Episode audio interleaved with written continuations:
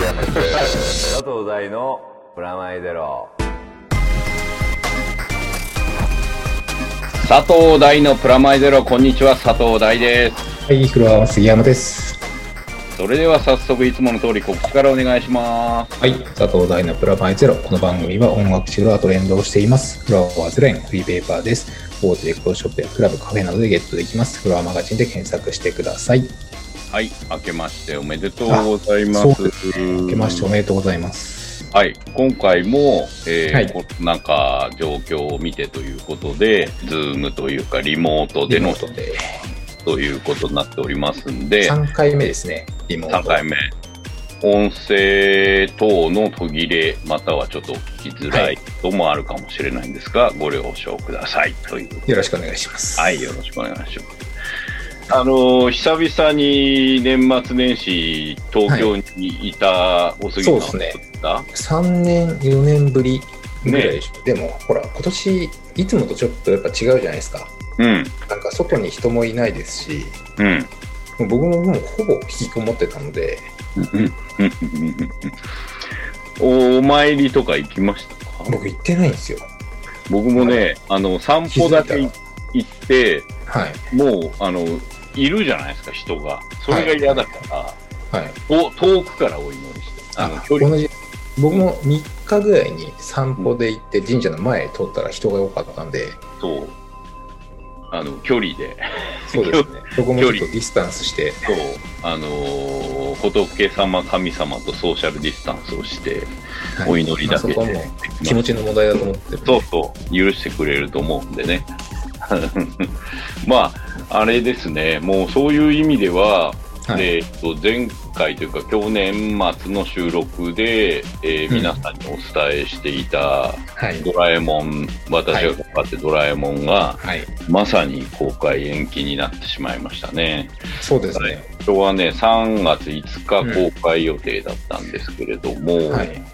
まあね、なんかね、多分、エヴァが公開延期になった時に、なんとなく、これはあの別にスタッフの感想とかじゃなくて、はい。はい。なんとなく雲行き怪しいなと思っていて、で、なおかつ、まあ、えー緊急事態あはの宣言が出て、うんで、まあ、現在も継続中ということで、2月7日のはずだったのが、い。はい。1ヶ月伸びてるんで、はい。まあ、英断だったのかなと今は思ってうる。ん、まあ、割と早い段階でそう、決まりましたよね。3月5日をキープしてたとしたら、緊急事態宣言の延期にかぶってくる感じにギリギリになっちゃって、はい。なかなか、うん、いいよなーっていう感じで。しかもあれですもんね。うん直前、ヒゲダンもそう、決まってというか、そうヒゲダン、そうなの。いい曲でいいね。曲ですね。なんかすげえラジオでかかってますよ。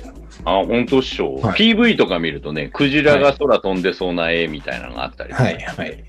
ちゃんとクジラ出てききますもんね。はい。意識してくれてんだな、みたいな感じがこでもあれですよね、多分あの人たちは世代的にはちょっとずれてますよね、多分う、ち。ょっとずれてるけど、すごい好きだったみたいですよ。んやっぱりやっ。ぱ名作が。うん。まあ、あのー公開が決まれば、はい。また改めて紹介したいなと思っておりますけど、まあ、はい。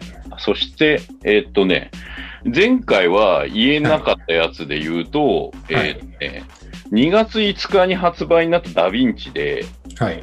えー巻頭特集になって、これがまあ、初出し、まあ、になるんですけど、はい。 LDH とずっと一緒に仕事をしてたんですよ。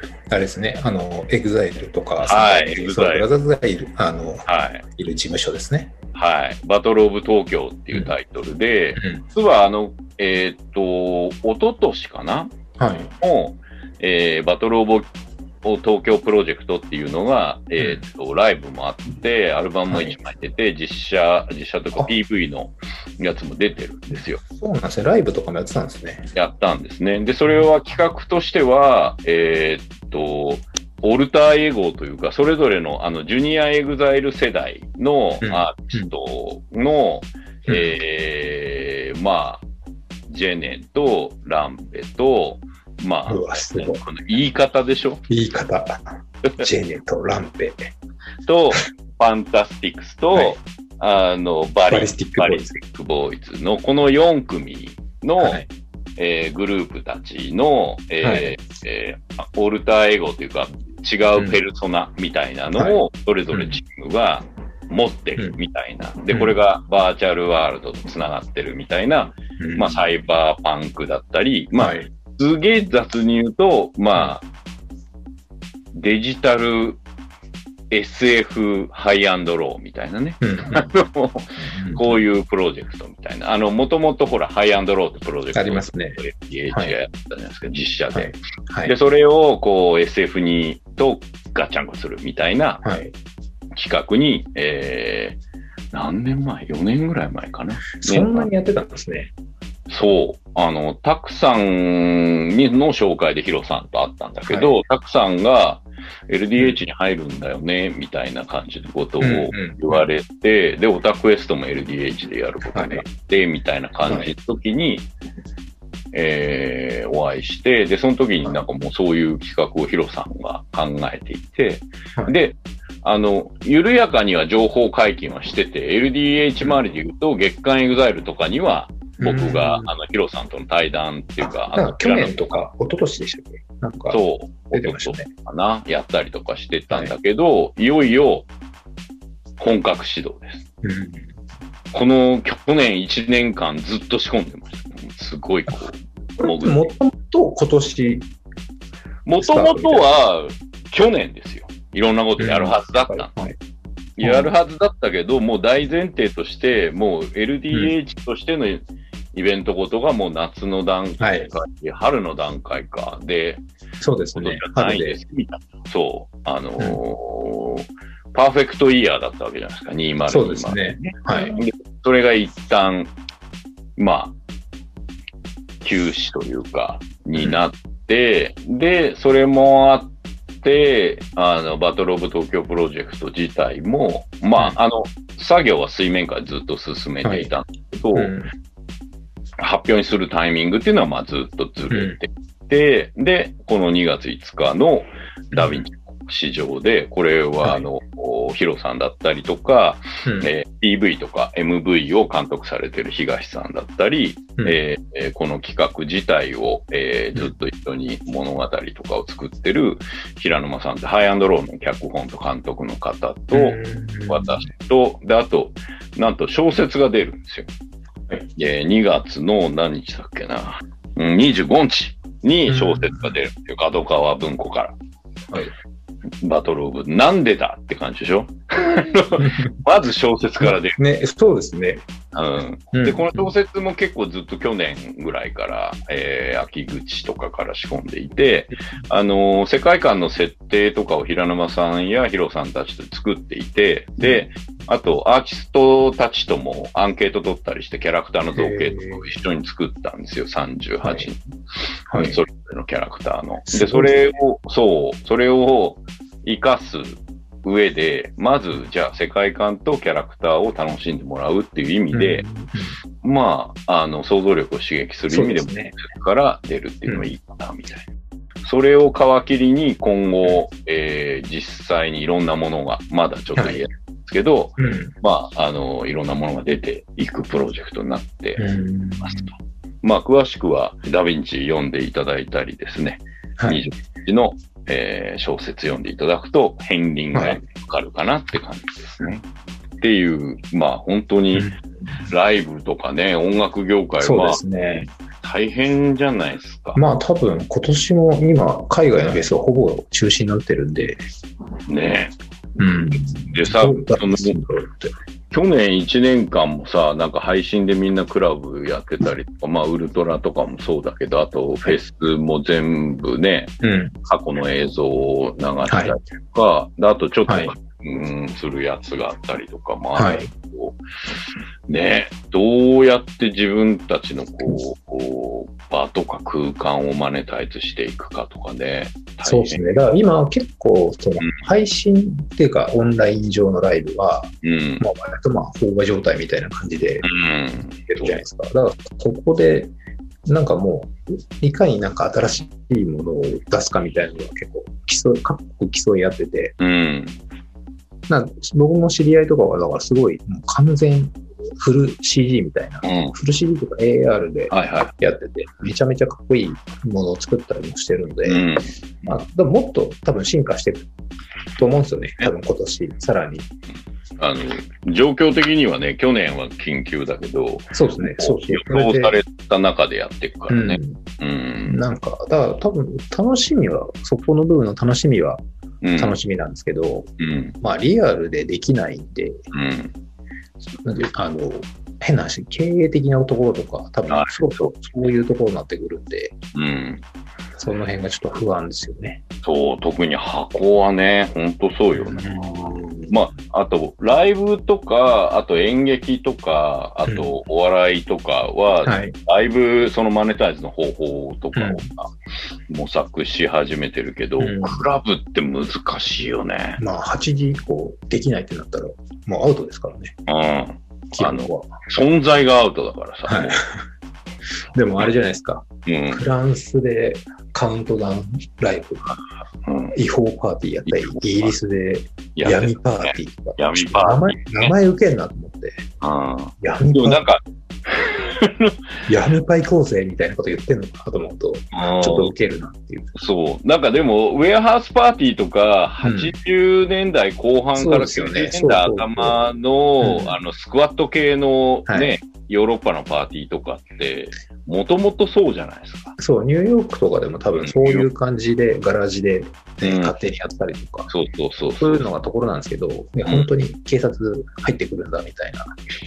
今ね、もうしあの、違う疫病との戦いになっちゃったから、その法律との戦いとは違うから、ね。そうですね。そうなんですよ。そんな中、うん。あラブパレードが復活するっていう。うん。ね、なんかニュースになってたね。どういう状態でやるんだろいや、なんか、その新しいフェスみたいな形に多分なると思うんですけど、レイブなのか。う。うん。ちょうどその辺、この前、あの石井さんとか、ケンシーさんとかもうん。話して、そう。もうこれから、だから来年、やるやらないみたいな。ああ、2022 2022 22とかん。本当は今年みたいな話もあったらしいですけど、うんうんうん多分来年早ければうん。っていう話になってるらしいです。なるほどな。うん、だ街中使えないんじゃないかとか。そう、なんかね、前も後半のラブパレードってさ、街中じゃなくなっちゃったじそゃない、うですよね。はい。あれの段階でなんかもうラブパレード、パレードって何かうんみたいなうん感じに。多分、だからそう、ラブパレードって名前も使わないうんと思うんですよね。なんとなく、ニュアンス的に。指針であるドクターモテと、やっぱりはいババムと、まあ、はいあと、やっぱりね、えっ、と、スベンと、このはい。暗巨頭みたいな人たちと、あとヘルとか、ああいう人たちがどういうふうに思ってんのかなっていうのは、うん気になるところだよね。うん。まあ、この機会に復活してくれるんだったらちょっと見たいなっていう。そうね。それはそうかもしれないし、なんかまあ、頑張ってほしいですよ、世界中そうですねのクラブとかまあ、は。こんな時なんで、うん。で、こんな時といえば、ここ2、3週、え、ここ、まあ放送の時にどうなってるかあれだけど、はい。あの、急速に広がった、あの、クラブハウス、ああ、すごいっすよね。うん、やってる、はいやってないです。全くやってないです。あの、僕友達いないんで招待もされてないんで。私、俺も友達いないんだけどさ、はいその、団地団のメンバーたちがはいうん。最初にはまり、そうですよね。団地団でちょうどやってましたよね。すぐやろうっつって、はい団地団やってみたんだけど、はい。あのどどうですか？面白いっすよ。あの、ぼ、まあ、ラジオ、まあ、これも、ポッドキャストもそうだけど、うん。あのーラジオと電話の間みたいな。まあ、何がお面白いのかなと思ったら、うこの急速な日本での流行りが面白くて、うんうん。もともとこのね、あのアプリってもっと前からあってそうですね。去年の3月とか、ねなんかそれぐらいとか。で、なんか聞くところによると、これもまた聞きだけど、なんか、あのー都市伝説的にはい。何個かあって、1個が、あのーアメリカでの、えー利用者数が頭打ちになり、はい。まあ、世界の人たちにやってもらうっていうプロモーションもあって、日本のインフルエンサーみたいな人たちにやってみたいな感じになった。それは聞きました。なんかインフルエンサーからっていうのは。うんそう。っていうのと、もう一個あるのは、システム上のバグがあって、うん。えー、080とか090が、はい。これ番号入れ入れなきゃいけない。ですね。のためにうん。で、その番号自体がバグってた。から日本はできなかったんじゃないかって話もあって、で、それで、それができるようになったのが、そのう爆発的に、えーうんえっと、今収録してるとこだと、1週間、2週間前ぐらいそうですね。だったんだって。あのーだから、あのね、すごい、えー広がりが面白かったよ。最初はこうテック系で、そうですね。はい。なんかツイッターでちょこちょこ見出して、うん。なんだこれと思いましたけど。あと、いわゆる、こう、インフルエンサーと、あと、はいあの、IT 系の CEO みたいな人たちが、まあ、んバーッと行って、で、その後、文化系の人はい。で、はい芸能人の方々っていう流れでうん行く、この2週間ぐらいが、うん。あの、ツイッターが流行っていったり、インターネットがは流行っていったりするのものすごい短いバージョンみたいな。ものの1週間で行われてるうん。感じが面白かったですけどね。でも、あの、参加する意味での面白さは、消え物であることと、その瞬間すね。はい。で言ったこと自体を、一応なんかうんルール的にアウトプットしちゃダメっていうルールがあるらしく、はいそこがね、なんか面白いですね。うん。まあうん何言っても自由というか、自由ですね。出現、で出現 OK ってことですよね。そうね。で、やっぱりなんだかんだ言って、こう、喋りの上手い人たちのやつは面白いし、で、あと、こう、さばきみたいなところも、うん。だんだんこなれていく様とかも面白い。うん。なんかだから、んあのーアメリカで流行った理由はすごくわかる気はしてて、うんうん。あのよくアニメフェスとか行っても、はい。えーっと、トークがあるじゃないですか。はいまあ、普通に僕がアメリカのアニメフェス行って、うんえーパネルをやるはい。ってなって、で、キュレーターの人というか司会の人がいて、で、やるけど、はい。えーそこに来てる子たちがいて、その子たちもバンバンこうディスカッションに参加してくるんですよ。うんうんうん。うん。まあ、手当てもあったりとか、普通に会話とかするのね。はい。で、これ日本でさ、はい。同じようなトークショーをやっても、まあうん、例えば、ロフトとかでもそうだけど、あと、言論とかでもいいけど、言論は比較的あるかな。でも、やっぱりないんですよね、そうですねディス。カッションが。まあ、でいけないですよね、なかなか。その、ハードルがありますよね。ハードルがあるじゃないですか。注文するっていう。うん。で、これ、そういうシステムなんですよ、クラブは。うんそうですね。キュレーションというか、中心になる人たちがいて、で、その人たちを聞いてる人たちがわーっと何十人とか何百人とか、はい。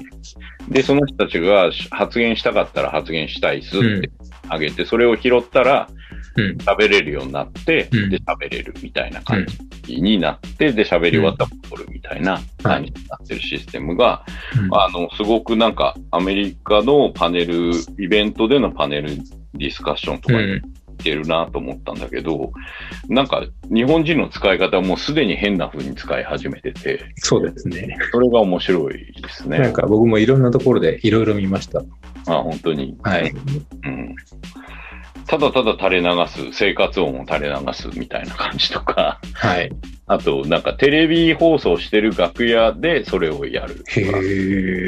なんかね、気軽にできて、えー、なんていうんだろうな。ただこれマネタイズがない状態はい。これって日本法人とかまだないですもんね。うん。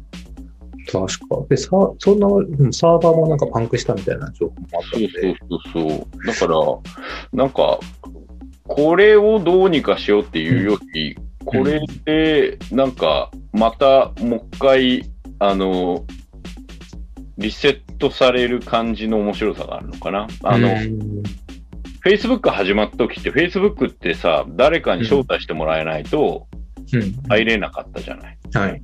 Facebook って。で、その感じに近いかなとか、うん。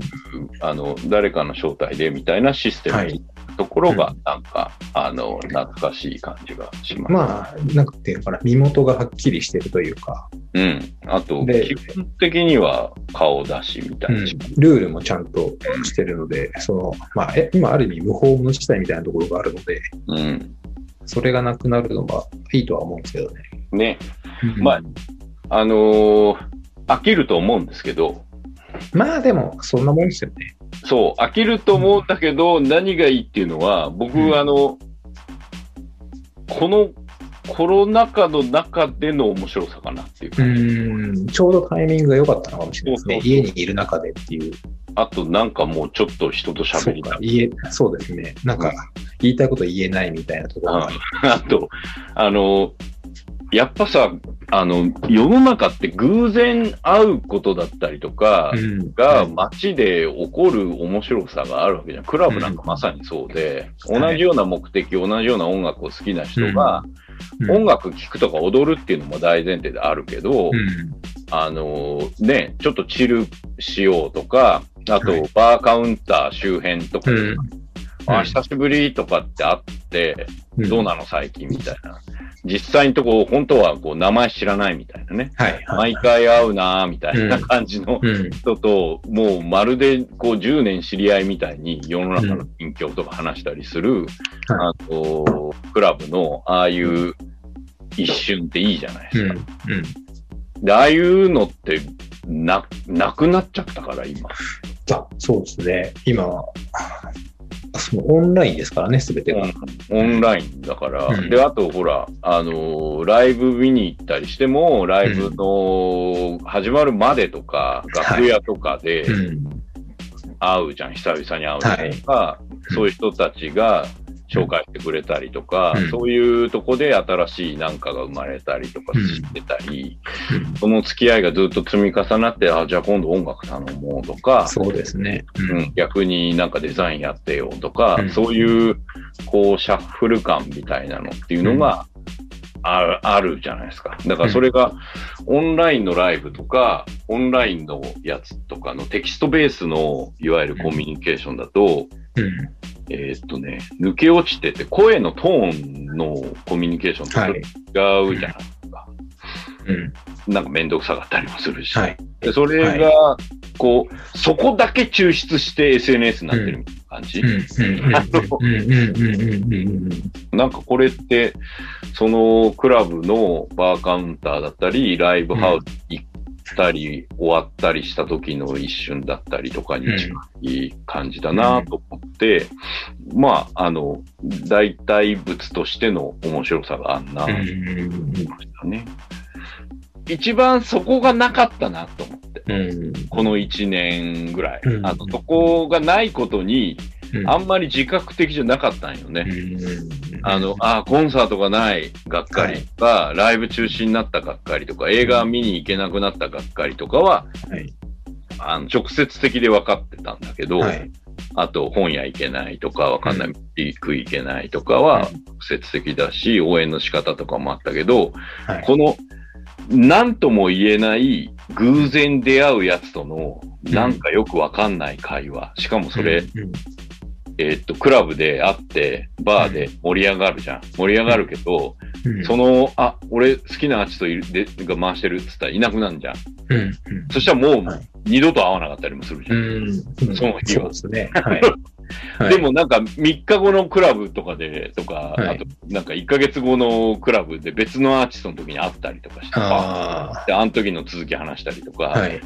この何とも言えないエンターテインメントの、なループする一期一会感みたいな。そうそう、よくわかんないやつで、関係ですね、それは。そうよく、このよくわかんない感じって、うん。ああ、クラブハウスやってる時に、あ、抽出する。るとこういう感じなんだなって思った。うん。うん。そういう面白さかな、俺の理解。えー僕でもあれなんですよ、逆に、その、おそういうリアルなクラブとか行かなくなって、うん。フェスにもなくなったんで、うんめっちゃ YouTube とかで曲を探すというか、聴くようになったんですよ。うんだからそれはなんかちょっと新しい出会いで楽しいです。そうね。そうそう今まであんま聞かなかったやつとか、うん。すげえ聞くようになって、うん。なんか、昔クラブで遊んで、なんか、いい音源探してた、DJ やろうかなみたいな、その時に今若干なってて、ああ、いい、いい。これちょっと楽しいですね。かなり引きこもりですけど。うん。うん。それがさ、こう、引きこもった状態でそこだけ抽出できるっていうのが面白かったのね。ああ、なるほど。はいはいうん。あの、なん、なんていうんだ、楽屋で話してることだけ抽出されてうんる。うんうん5秒で自分家に戻れる。ちょっと、ちょっと違う空間に行った感じというか。そうそうそうそう。だから、あの、音楽探すレコード屋の代わりとか、うん、えー、何、コンサートの代わりとかは、うん。すごいなんかみんな模索してたけど、うん。なんだろうな、楽屋トークとか、うん。えっと、行く、開演が始まるまでのトークみたいなのって、抽出されたことなかったなと思う。なんか行きつけのお店トークみたいな感じ。ああ、そう。で、しかも、うん。聞いてるだけでいいので、うんうんあの、盗み聞きしてるだけい。つでも、いつ行ってもいいし、いつ帰ってもいいみたいな。あそうそうそう。気軽さがいいってことですね。まあ、あの、課金がそこであったりしたら、うん。なんかちょっと、あの、もったいないお化けが出ちゃうから、うん。うん、なんかちゃんと聞こうとか、いろんなこと思ったそうですよね。うんかなって気もするしね。確かに、まあ、それはあるかもしれないです。で、私、あの、フリートーク最後なんですけど、はいあの、やっぱ美術館行きたいなとか思ったりとかしてて、はい。はい。なかなか行けないじゃないですか。うん。うん。で、僕はあの、家の近所、吉祥寺の近所に、はい。ジブリ美術館あるのに、一回も行ったことない、あの、友達の外国人が来ると案内はすごいするんだけど、はい。やっぱ予約取ってそうですよね。すごくなんか、うん、いフラッと行くことはできないので、なんか、なんとなく、周りを歩いたこととかはあるんですか？あ全然僕もよく周り歩くんだけど、でそんな中、まあ、ジブリ美術館もずっと、えっ、と、閉鎖したりとかもしてた中で、うん。なのかわかんないけど、あの、岩波書店から、うん。宮崎駿とジブリ美術館って恐ろしくでかい合宿が出てですね、もう2万5千もするんですけど、まあ、あの、美術館潰れてほしくないから買うモードみたいになって、わかる。僕もね、それはね、うん。あります。僕、あの、キャンプファイヤーを、あはいはい。クラブ潰れたくないからっていう、うん。いくつかやって、うんむあの、エントランスのチケットがいっぱい来たんですけど、うん。一回も使えないっていう、なんか、いいね。すごい切ない感じですね。そそそれで、あの、俺が行くまでジブリ美術館潰れないでほしいなとはい思いつつで買ったんですけど、うん。すごいっす。あの、ここ最近で見たことないぐらい宮崎さんの絵を見ましたね。へえ。ラフ原画とか、はい設定とか絵コンテとか、うんおよそアニメの手法で美術館作ってたんだなっていうのがわかる美術館を作るっていうなんかすごい、だってボリュームですよね。ボリュームめちゃくちゃあるよ。なんか持ち物じゃなんていうんですかね。もう日めくりカレンダー、あの、1年間の日めくりカレンダーみたいなやつがついてるじゃないですか。そうそう。そ、そっちがね、美術館を作るのスケッチボードで、これもう作るときにどうしたらいいんだろうみたいなんで、しかも僕、外観はよく知ってるから、はい。あの、どう、あ、こういう風にできてんだみたいなのがもう、あの、ハウルの城の設定集みたいな感じ。え？うんアニメで作るはい建物の設定資料みたいなのを、これを多分はい建築家の人とか、はあの、まあ、いわゆる、まあ、あの、どうやって現実にしていくのか、みたいな感じで作ったんだろうなっていうのと、あと企画展を作るっていう、その、あの企画室があって、そこで毎回、あの、いろんな、えー期間限定でやっていく展示物があるんですよ。はい。で、それの展示をどうやって作っていったのか、みたいなのが、こう、もう企画書とかが、それ実際にやってたやつですよね。実際にやってたやつ。で、実際にやってたのの、実際の企画書、うん。貼ってあるやつとか、うん。こう、もうただの、はやおさんのうん。いろんなイラスト集みたいな、いうやつで、すごいっすよね。ある意味だから映画作ってるより、これ作ってる方が労力すげえかかってんじゃねえかみたいな、映画できちゃうんだねみたいな感じになってるっていうやつがまとめられて出たので、とてもあの美術館に行ってるような気持ちになります。え、おいくらですか？2万5千円です。あなかなかなかなか。でもすごいクオリティは一生ものですね、割と。一生ものですね。う本当に。そう思いますね。でも僕は本当に早尾さんが大好きなので、そういう意味でもこう、美術館も続いてほしいなと思って買うみたいな感じの、これも1月に出たばっかりのやつです。うんっていう感じ。そして、1月ということで、はい。えー、毎年恒例の、はい。小杉さんね。はい、駅伝振り返りやります。はい。もうなんか、うん、ね約1ヶ月ですけど、うん。若干もうなんか、記憶が薄れつつあるのは、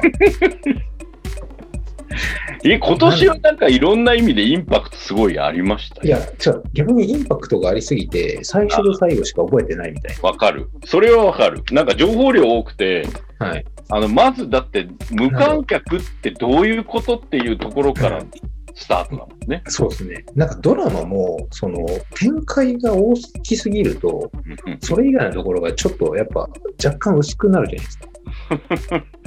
まあそんな中あれですよ。あのー箱根駅伝といえばのラジオネーム宝屋さんからもメールいただいてるので、ちょっと紹介をしつつ、私たちも思い出していきましょうはい。という感じの振り返りになりますが、はい。えーラジオネーム宝屋さん、えー、第三おすぎさん、こんにちは。えー今年も箱根駅伝観戦お疲れ様でしたと。それにしてもいろんなリスナーさんや第三おすぎさんも語ってると思いますが、9回2アウトまで野球わからないという言葉が駅伝にもあったとはという思うような痺れる終わり方と。おすぎさんが毎年推してた駒沢の劇的復活優勝で幕を閉じた2021年の箱根駅伝と。えーそして意外と忘れがちですが、駒沢は全日本駅伝も制しているので2冠ということですね。で、えー最終区で山の神以外に、で3分をひっくり返すことなんか、ここ最近見たことないですよね、と。えー来年駒沢の石川どこに配置されるのかが楽しみですと。こういう選手がいると、他校の3分が、3分がひっくり返されるという、えー柏原シフトと同じように懐かしいですね。選手の配置に迷いが生じるから、駒沢の優勝ポイントは本当に大きかったと思いますと。うん。個人的には、えー新興勢力、えー、創価や国東京国際の目覚まし台頭と、世代交代で苦しんでいた常連校、駒沢東洋の復活と、えーその苦しみ時期に入った青学。えーしかし、えードラマが多すぎて、すでに来年が楽しみすぎるのではないでしょうか、みたいな感じですね。で、えーつ自分のツイートを振り返って、ここを書いていきたいというところを列挙してまとめさせていただいております、みたいな感じであるんですけど、はい。えーまず最初、無観客で開催された今年の箱根駅伝と。はい。えー例年から比べて観客は85%減だったと発表されているそうです。うん。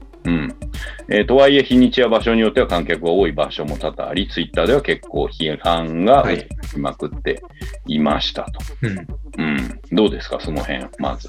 うーん、正直、うん。僕はもうなんか、そんなに無観客って感じがあんましなくて。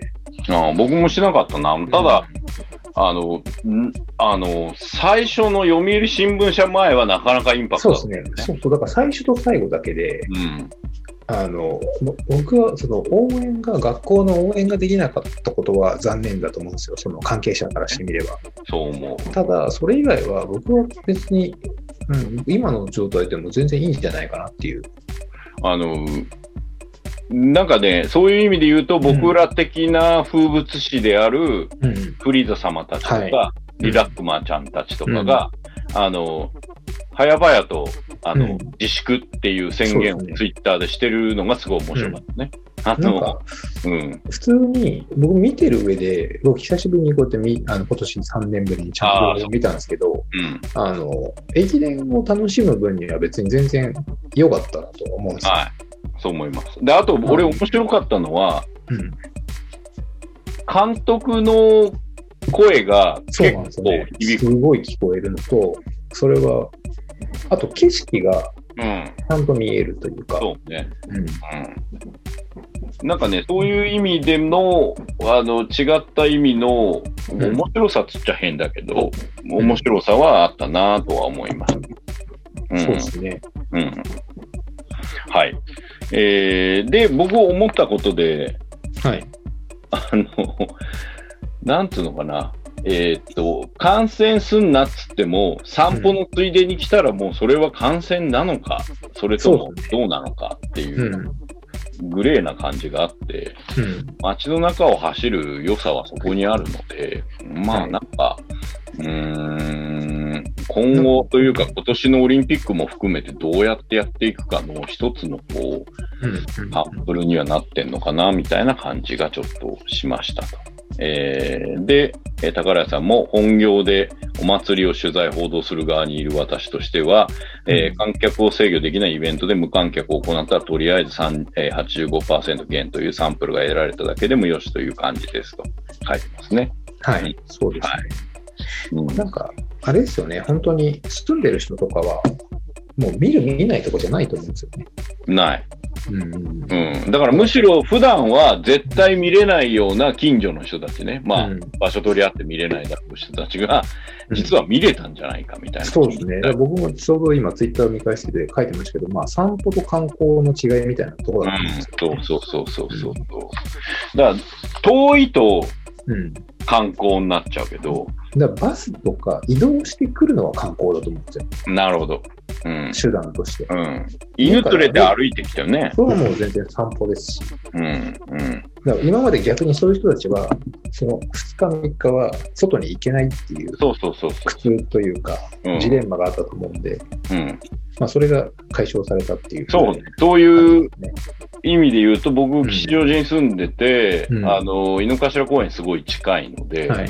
あの、桜の感じとかの時も、うん。散歩じゃないですか、僕らは。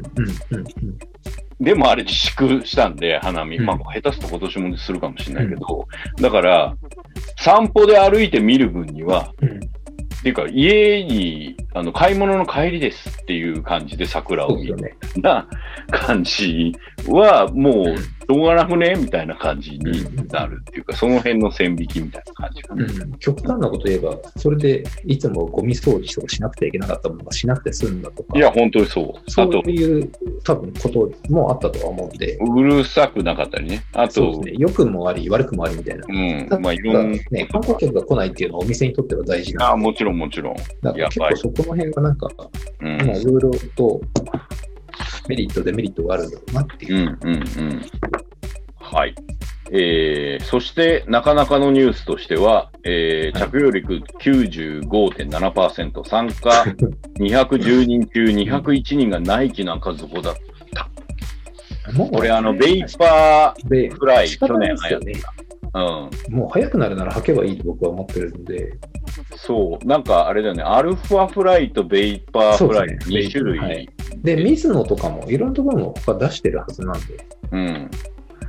あの、足元が今年はみんな黄色だったみたいなね。なんかピンクが少なかったですね。そうそうそうそうそう。っていう面白さみたいなのも。なんか、あの、あれですよ。多分いずれ、もっとなんかすごいのが出てくると思うんで、これさ、だから、あの、どこまでが、これもなんか F1 とかのさ、レギュレーションの問題になってくるよね。まあもう、これって仕方がないというか、いい、いい、いい、いいじゃないですかって。うん。あと、でもバネとか仕込み出したらさ、あもちろん、なんか、そこまで、な、なんだろう。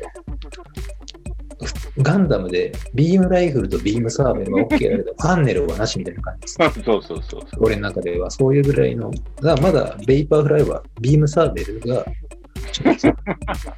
ありです。どういう例え？でもほら、水泳でもさ、全身サメ肌スーツ一回 OK だったけど、あれダメになったりしたじゃん。そうですね。あれ速度がもう本当に1秒弱ぐらいとか違うレベルになっちゃうっていうさ。うん。やっぱそう、なんだろう。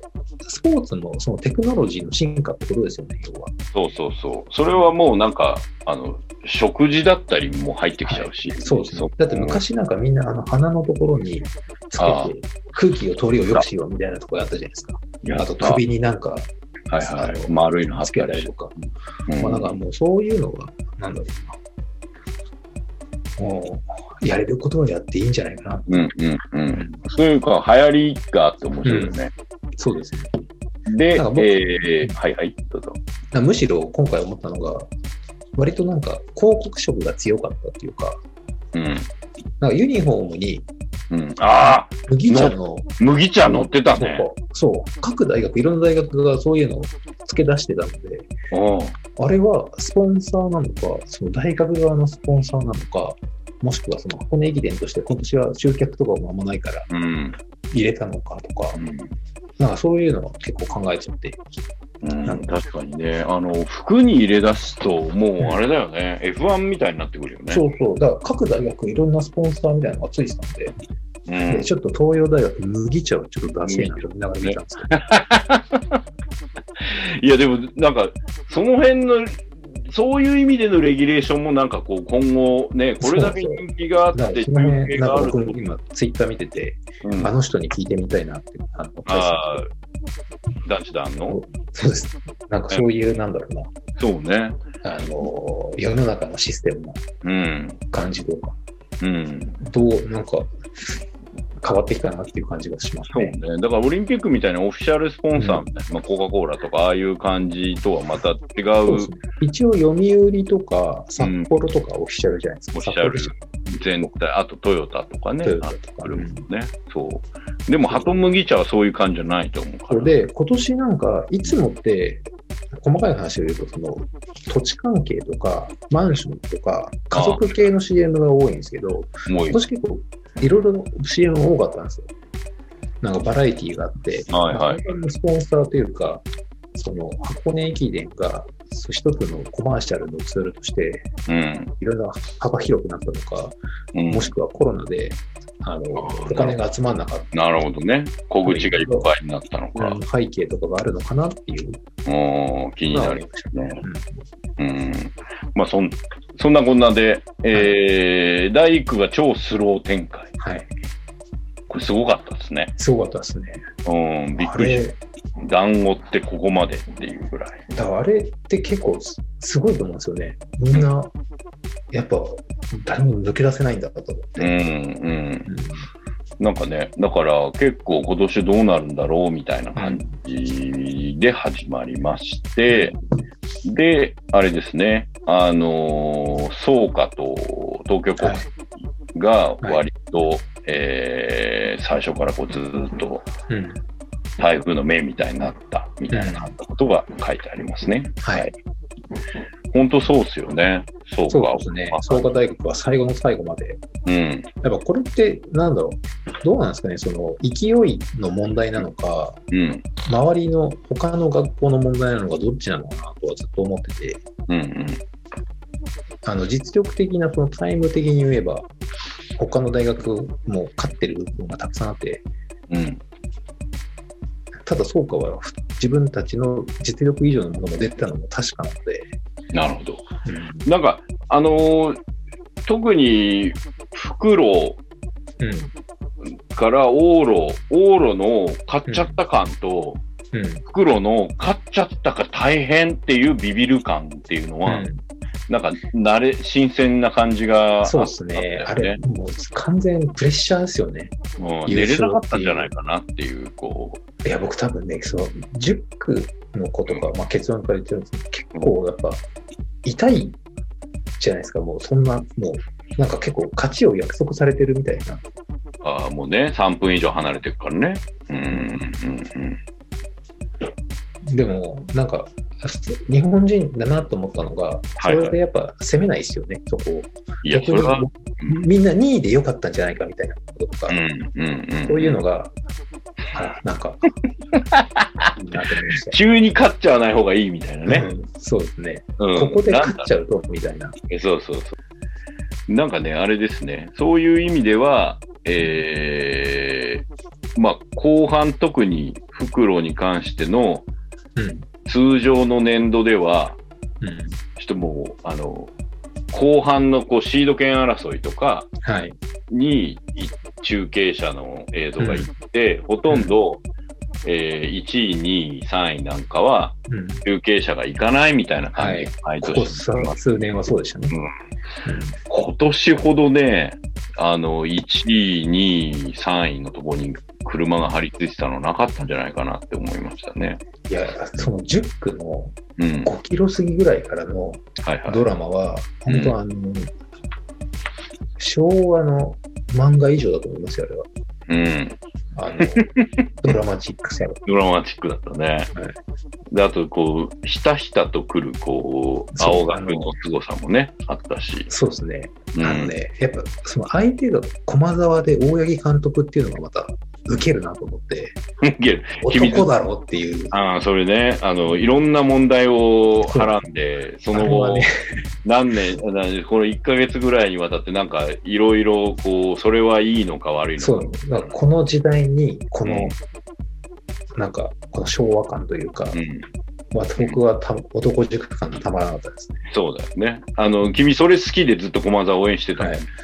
うんはい多分一番ビビってたのはその監督だと思うんですけど、絶対的に。反響が大きすぎたみたいな。いや、勝つと思ってなかったと思うんで、最後いや、あの、そうね。ベテランの人ほど3分差がついたらいけないって思うんだよもう、ね。やっぱもう結構無理っていうのがあったと思う。うんうんうんうんうん。まあでもなんか、久しぶりにちょっと面白いものが見れたなっていうなるほど。気がします。はい。うん、なんか僕はなんか最終的には、ここ数年の中では一番見るとこがあったんじゃないかなっていう気がしうんうん。ましたね。えー、宝屋さんありがとうござざいました。ありがとうございました。はい広島から長と。はい。で、あれ、あれらしいよ。なんか、あのー我が子によってチャンネル権を奪われたんで、中盤以降はずっとラジオ聞いてたらしくて、はいそのラジオがね、実は面白かったって話で、まあさっきのクラブハウスの話にも通じるんだけど、はい。音のメディアの方がはい情報が多いっていうね。あーだから、なんか、あの、宝屋さんは、ミュートしたテレビで後半ね、箱根を見ながら、リアルタイムでラジオを聞いてはい。いたと。ネットラジオはタイムラグがあるから向かないと。で、文化放送を聞いてたと。で、これは新しい、一番面白い、えー箱根駅伝の観戦方法のような気がしたって言ってて。なんか、それサッカーとかでもそう言われてて、やっぱ視覚情報があると、そこに頼る部分ってあるじゃないですか。もちろん。なので、それがないと伝えなくちゃいけないっうんていうのと、んあと、やっぱ間を埋めなきゃいけないので、情報もいっぱい持ってますし、前もって。そういう意味では、やっぱ情報量は全然違うとは思いますね。うん。ね。うんなんか結構、絵があると持っちゃうから、そうなんですよ。喋んなかったりするしね。はい。あの、景色の絵一発でいけたりするじゃないですか。うん、富士山の絵とか。そうね。うん。なんか、その感じをミックスするの面白そうと思って、もしかしたら俺ちょっと来年宝屋さんじゃないけど、あえてやってみるの面白あー僕はね、情報過多になりすぎて怖いですって いろいろ感感慨深く見たい方な。ああ、そうね。君あの漢字入りたいもんね。はい。僕なんかだから、そう、こう、あ、こうすることによって俺、あれか、ちょっとなんか、下でお雑煮作ったりしてもいいんだな、みたいな。ああ、多分そう、ながらとかはいいですよね。そうそうそうそう。あとなんかやっぱハードコアに情報が欲しい人とかは、うん。絶対そっちの方がいいと思いますけど、そうですね。なんかやっぱこの僕とは筋肉の様子とか見るとか、そうねなると、そうね。視覚的情報が大事な。太ももとか見たいからね、君ね。はい。うんはい。はい。そんな感じで今年のはい、今年も2021の箱根駅伝も無事ありがとうございました。ありがとうございましたと。はい。なわけで、えー最近やってるこのコーナー。はい OK ボーイのカードを引いてみよう。これさ、コーナーのシャウトさ、はいやる気ないよね。これね これシャウトなのかなといつも思いながら、これシャウトをすべきなのかなと思いながらなるほど。迷ってるね。はい OK ボーイのカードを引いてみようのコーナーぐらいでこうやる。そうなんですよ。だからいつも僕の、僕はどこまでやるべきなのかな、OK ボーイは。みんなが飽きるまでやる。切るまで。というわけで、はい、はいやっていきましょう。リスナーから寄せられた前回、これあれですね。おすぎさんが無作為に選んだ言葉を私が2枚引き、その2枚を組み合わせた言葉で、何らかの、えーお手紙、えーはいをいただあのリスナーの皆さんからいただくという、はいえーコーナーになっておりますと。はい。えーちなみに1回目は民放のヤンキー、2回目は中東のヤシ、3回目ははいテクノのルーティーンと。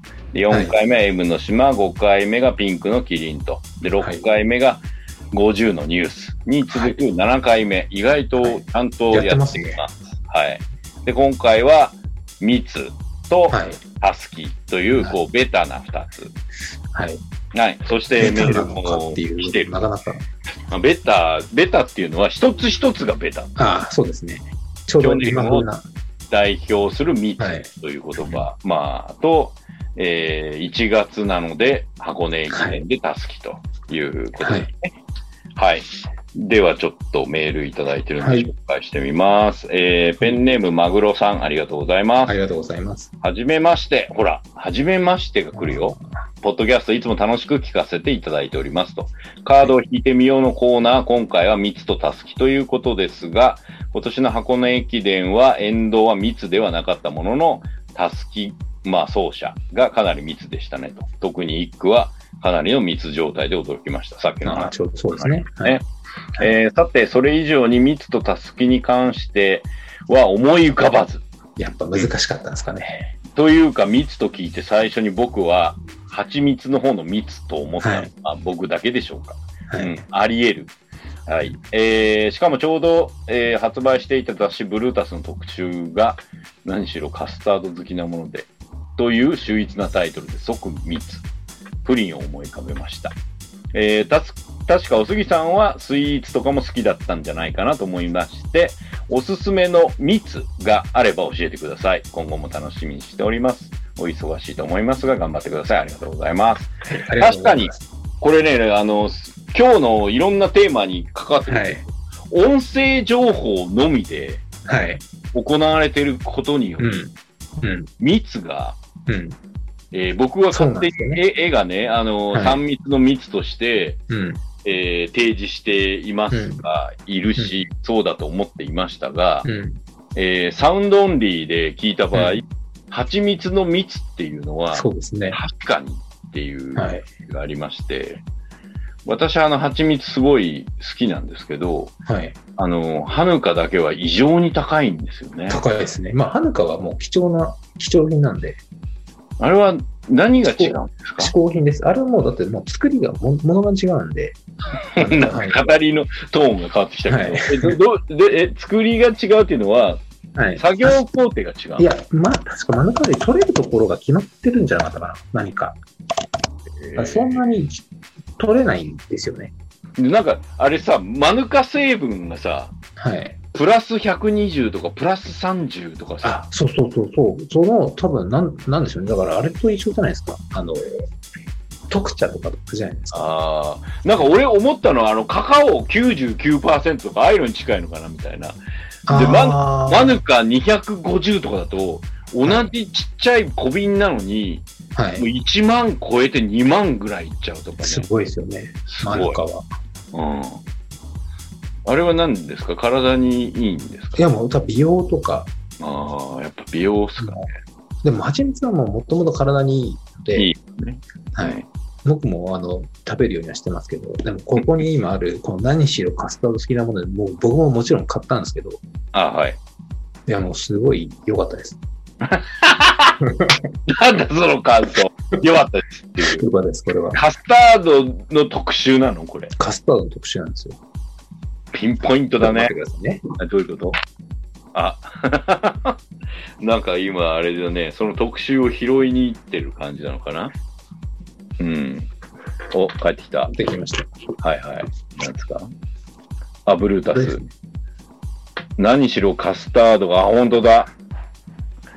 あーへ、プリン、シュークリーム。そうです。プリン、シュークリーム、クリームパン。クリームパン。はい。その3つの特集。俺全部好きかもしんない。いや、これ、うん、ちょうど先月1月の本で、なるほどね。俺ね、あれだよ。そういえば、プリン好きすぎて、あの、俺、ジイチローのプリンをはいはい。正月に買って、はい。幸せな感じで食べて、あの、あカラメルをね、入はいれるタイミングとかをこう測りながらはい食べて本当ですか？そんなじゃあ第3に、はいはいとっておきの、この本の中から、とっておきのプリンを。こああ、じゃあおすすめのスイーツ。うん、なんですかね。こはね、何？どこで？これ、これっていうね、ラジオで言うっていうね。なんですか、それ？果物が。ああ、すごい。なんで、ちっこれはちゃい、あれですね、おせちの箱みたいなやつにそうそうですみっちり果物。そう、果物なんですけど、これ下にはプリンなんですよ。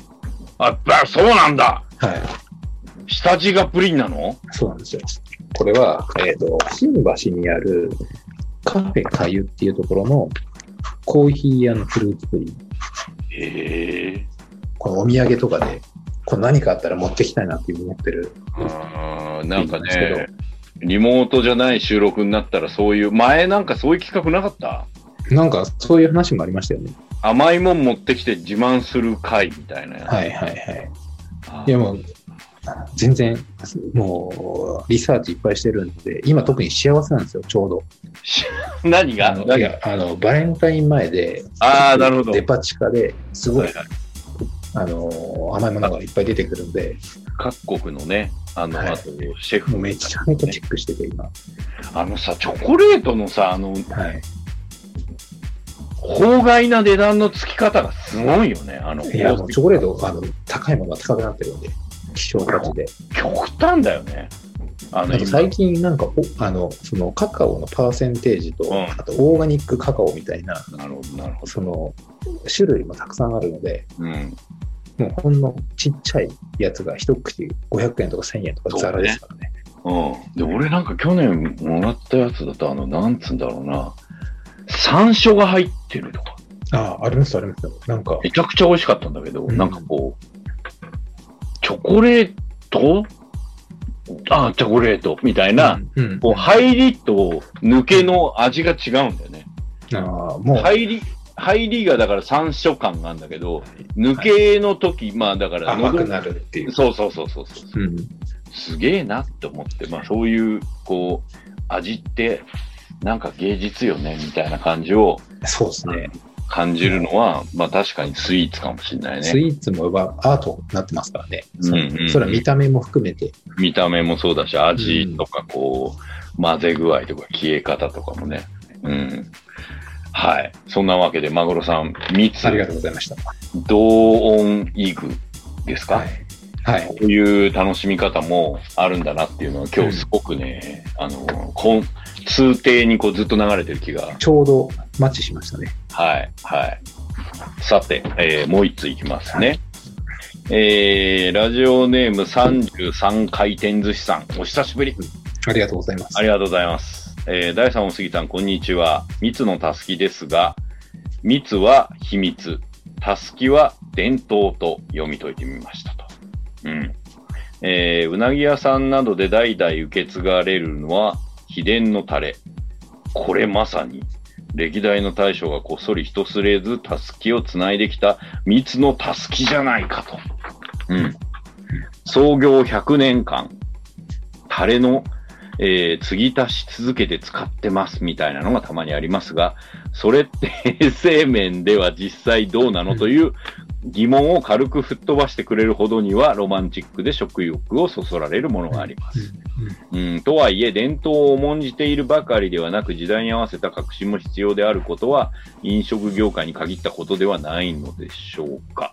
と、ふと思えば第3が近年取り組まれているドラえもんまさに、伝統と革新のバランスなのでは。うんえー伝統のたすきを受け継ぎながら、どのように新しい息吹、かっこ今の時代性、はたまた第三の個性を吹き込んでいくのか、そのあたり第三がどのように考えているのか聞いてみたいですと。うん素晴らしいな。なかなか、まさかこんな問題が提起されるとは思ってなかったんですけど。うん。あのーちなみに、あのー継ぎ足し物っていううん。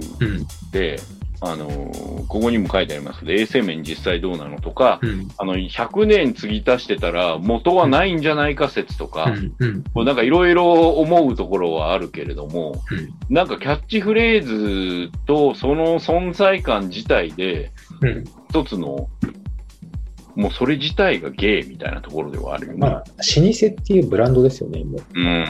うんうん。でね、これ思うこと、さっきのドラえもんもまさにそうだけど、まあ、ドラえもんって、もともと、F 先生の物語の作り方の一つとしては、まあまあ、これ前も言ったかもしれないんだけど、この放送でドラえもん関わり始めた頃に、まあ、落語なんですよね、きっとね。三大話というか、はい。落語の世界観って、ハッタン、うん。クマさんとか、親分とか、まあなんか決まった登場人物、決まったっていうか、個性はあるけど、うん。人物が特定できないような個性の人たち、うんいううっかりしてる人とか、おかみさんとか、はご隠居とかっていうキャラがあるじゃないですか。はい。そのキャラに対して幽霊が出ただの、なんかが当たっただの、うんえー恋をしただの、飲み屋に来てだのっていうのが、こう、テーマになってテーマというか、アクションがあるアクションがあって、で、一つの、うん。えーアンサンブルを奏でて、うん。オチに向かっていって、まあ、笑いになったり、怖ってなったり、うん。あの、バカだなってなったりするっていう、こう、まあ、えー3分から10分、20分ぐらいの一つのストーリーになってうん。いて、で、これが、まあ、一つの型だとすると、ドラえもんもそういう型があるうんわけで、で、そこに、えー三大話的に言うと、まあ、その中の、えーじゃあ今回はのび太が主人公、まあ、のび太じゃなくてもいいし、出来すぎくんと会うで、じゃあそこで出てくる道具がこうで、っていうので、怖い話にするのか、うん面白い話にするのか、まあ、滑稽な話にするのかっていうのをこう作っていくっていう構造を、えーやったんだと思うんですよ。あれは成長しないんで、はい。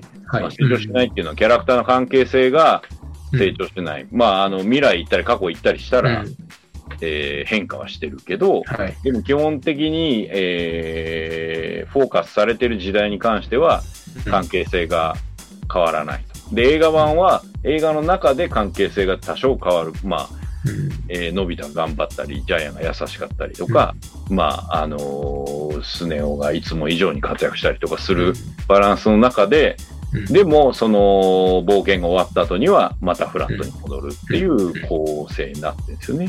うん。で、あの構成自体が、えっ、とね、発明で、あれ自体が、えー、多分伝統になり得るだったんだと思うんですよね。うん。だから、だから、それが他の発明でもそういう長く続いてるものにはそういう発明があって、戦隊ものだったりとか、はい。はい。あと、まあ、プリキュアみたいなものうんも、あの、ある種の発明があって、うん。その発明で何を変えても、うん。その伝統は残るか。何を変えないと、うん。えー、それがそれらしく見えるのか。うん逆に言うと、ここ変えちゃうと、もう、もうわからなくなっちゃうみたいな感じとかのバランスは作品とものによって違うから、あのー伝統っていうのが厳密な意味で守るべきものとは限らないというか、うん。うん。なんかだからね、あのー壊しゃいいってもんでもなかったりするし、はいはい守りゃいいってもんでもなかったりして、うんでもそれらしさっていうのは、うん。割とこう、みんなが思ってるよりも、うん、なんかフレキシブルなのでは。うん。そうですね。今年正月にさ、さっきのさ、うんはよさんの話につながるんだけど、うんえーっと、話題になってた、うん。うん、風の谷のナウシカの歌舞伎はい。が NHK でやってたんです。ちょうど箱根駅伝やってる横でやってて、僕ははい。箱根駅伝も見て撮ってたけど、ダブルで撮れるんで、はい。まあ、あの、ナウシカを撮ってたわけですよ。はい。あの、歌舞伎でナウシカってどういうこっちゃいって思いながら、あの、見るわけですけど、うん。もうなんかね、あの、えーっと、こちとら漫画を見てるから、うん。あの保管されてて、はい。それで見ても。あの、うん成立しちゃってたんだよね。うん。あのなんていうんだろうな、もう和服だし、あの、はい男の方たちだし、うんもう、あのーすり足するし、もう歌舞伎なんだよ。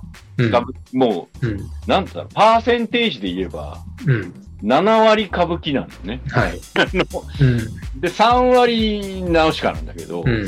その、い意外とメーベがよ、あの、ガンシップすげえよくできてたりとかして、あの、びっくりするぐらいガンシップが出てくるんだけど、へえ。Z すげえって思ったりとか、巨神兵とかってこう出て、でかっとか、はないんか、あの、通常の歌舞伎じゃ絶対出ないみたいなのものが出てくるの。で、これがね、さっきの、えーっとね、伝統っていうか、これを入れとけばナウシカっていう記号と、ここまで変えちゃったらこれ歌舞伎じゃなくなるの？うん。あ折衷みたいな感じで、うん。あの、すごい面白かったよ。なんかだから、うんワンピースとかさ、やったりしてるじゃないですか。そうですね。あと、はい。それって、例えば、宝塚でも、はい。逆の意味で宝塚でルパン三世とかやったりするじゃん。うん。全員女性なのに、うん。もう次元とか五右衛門とかルパンとか全部、全部そうなっちゃうみたいな。うん。みんなベルバラみたいな世界ではいやるんだけど、うんそれもだから7割ぐらい、あの、宝塚なのに、うんキャラクター造形のその3割のところの何をしたらルパンなのかとか、っうん。うん。ていう意味で言うと、あ、ガンシップと巨神兵とオウムは、もう作り、つすげえの作んねえと、直しかなんねえんだな、みたいなあ感あじとか。なんかフォーマットとかよりもそういうなんかいビジュアルとか何でもな何かしら共通性があれば生きる。そうそうそうそう。で、漫画の絵が浮かぶ、うそれが起点になってるんで、うんセリフの言い回しとか、演じてる方たちのトーンとかは、うんあのーそっち寄りでも、でもそれって、もしナウシカを見たことがない人だったら通用しないわけですよね。あのね、ナウシカを見たことがない人だった場合、何になるかって思ったんだけど、うん西洋の、えー、昔話を、うんあのーやってるみたいな感じに見えそう。あの、姫様がいて、うんなんかこう、姫同士の家の戦いがあって、みたいな。で、大きい災いが起きて、みたいな感じに見えて、だから、こう、バラ戦争の話とか、うん。ああいう、こう、貴族たちの16世紀、18だから、えーっと、日本で言えば戦国時代の、うんえー物語っぽく見えんじゃない、うん。もう骨格だけで見るとそういう感じ。もしかしたらじゃあ何も知らない人から見たら、これはギリシャ神話の歌舞伎あそう。そうそうそうそうそう、そういう感じ。になるんじゃない？うん。ということは、やっぱそういうなんか象徴的なものがやっぱ知ってることが大事なわけですね。やっぱそう、知ってることが大事。で、知らなかった場合、なんかね、ナウシカの根幹にある物語が、意外と普通のうん。神話の話なんだなってことがわかるっていうか、普通のっていうのはなんて言うんだろうな、普遍的なって意味かな。うん。だから、あの、そこだけが残ると、そういうものになるという感じが、すげえ面白かったんで、これはね、なんかこう、伝統とたすきの感じ。なんかだから、ひ人が思ってる伝統ってさ、うん。結構間違ってんだなと思う。うんうんうん。あの、あそれはの、適当な間違ってるっていうか、曖昧で、な、本当さっき大さんが言ったように、なんらしい、らしいみたいなものが伝統で、うん。うん。プラスアルファがあれば、何でも。そう、なんかだから、えーっと、僕らがお葬式で証拠をあげる、こう3回やってお辞儀したりするっていうのが、で例というかシステムとしてのうん。伝統としてあるとしたら、うん。意外とそういうものってうん。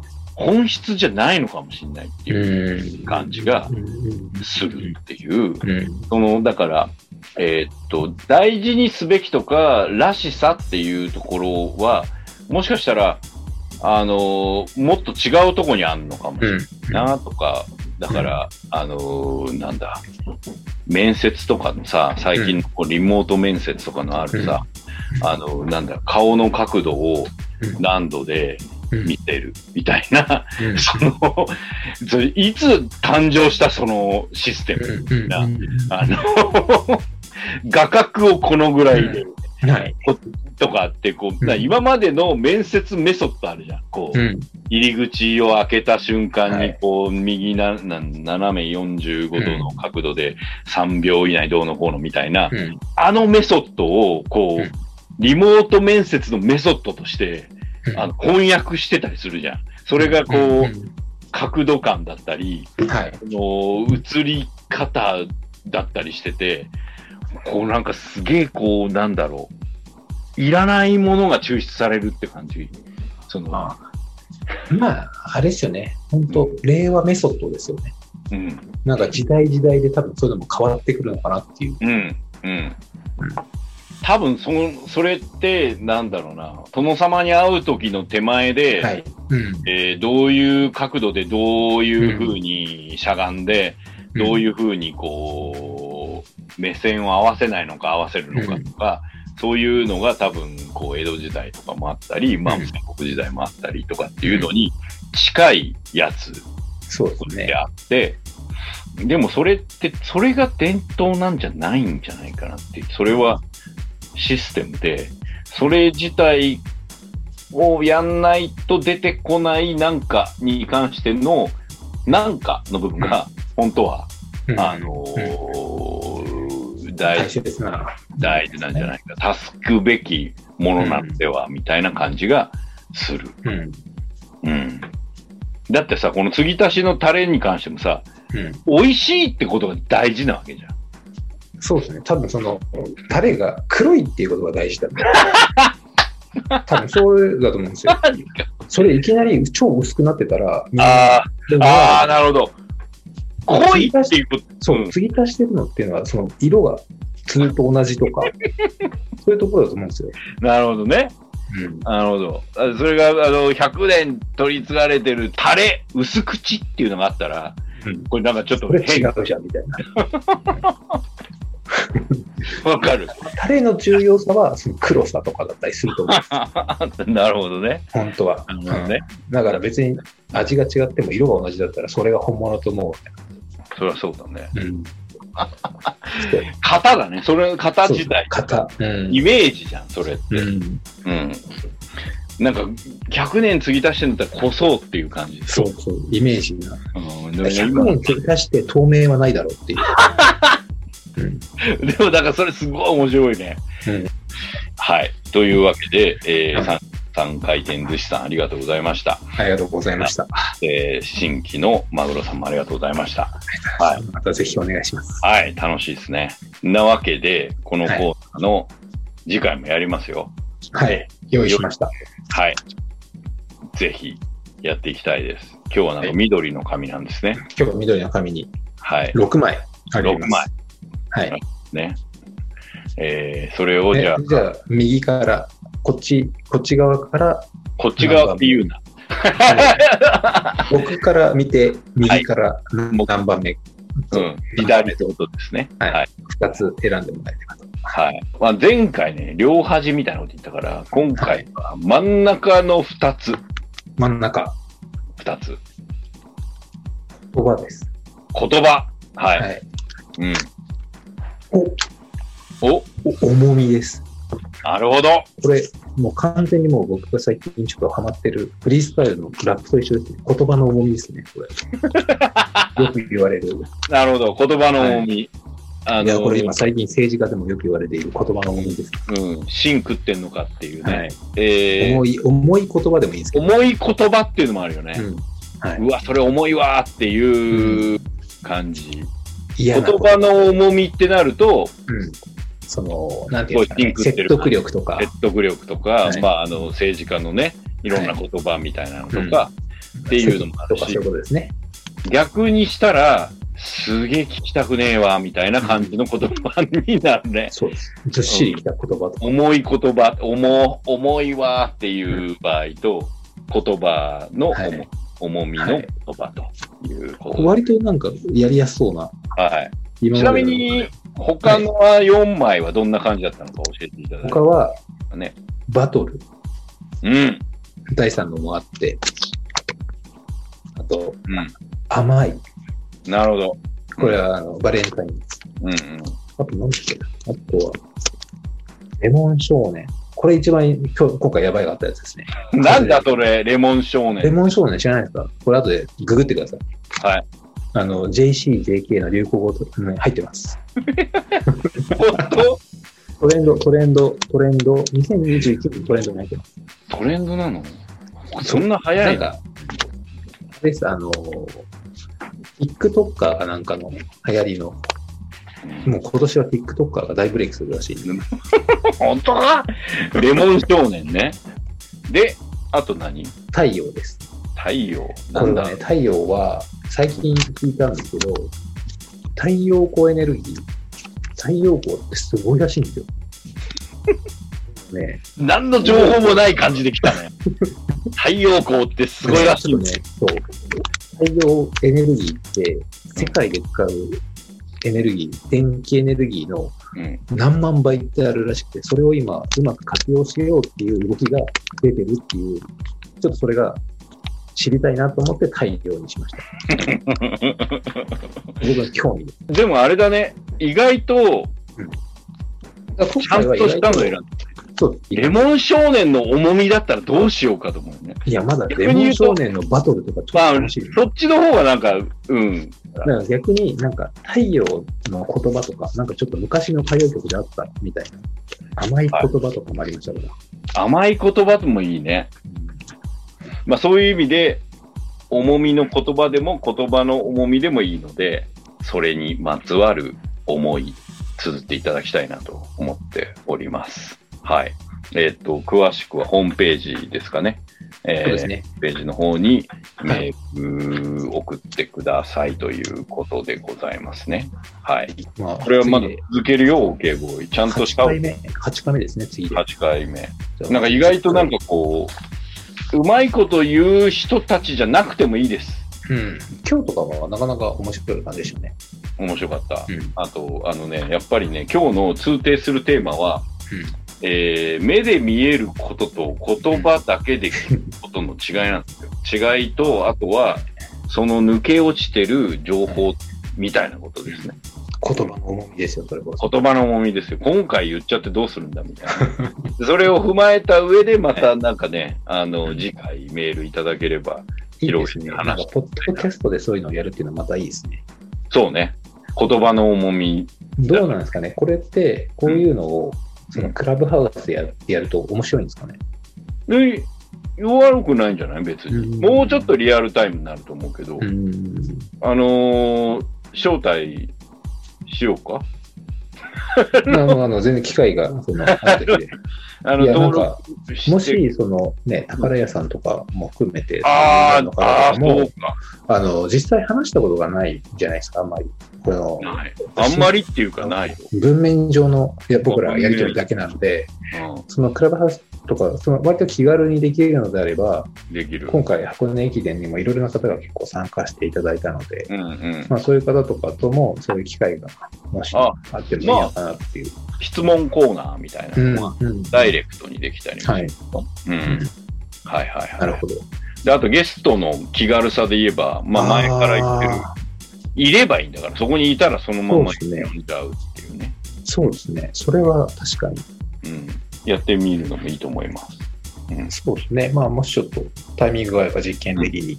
そう。あのーほら、これ、アマディがちゃんと編集して、ちゃんとパッケージングするのが実は大変だ。ぐだぐだぐだぐだやってるっていうところがわかる。うん。っていうのもありかも。はい。そんなこんなで、はい。今年もプラマイゼロは佐藤大と、これは杉山がお送りしました。今年もよろしくお願いします。よろしくお願いします。ちょっとまたじゃあ第2回を。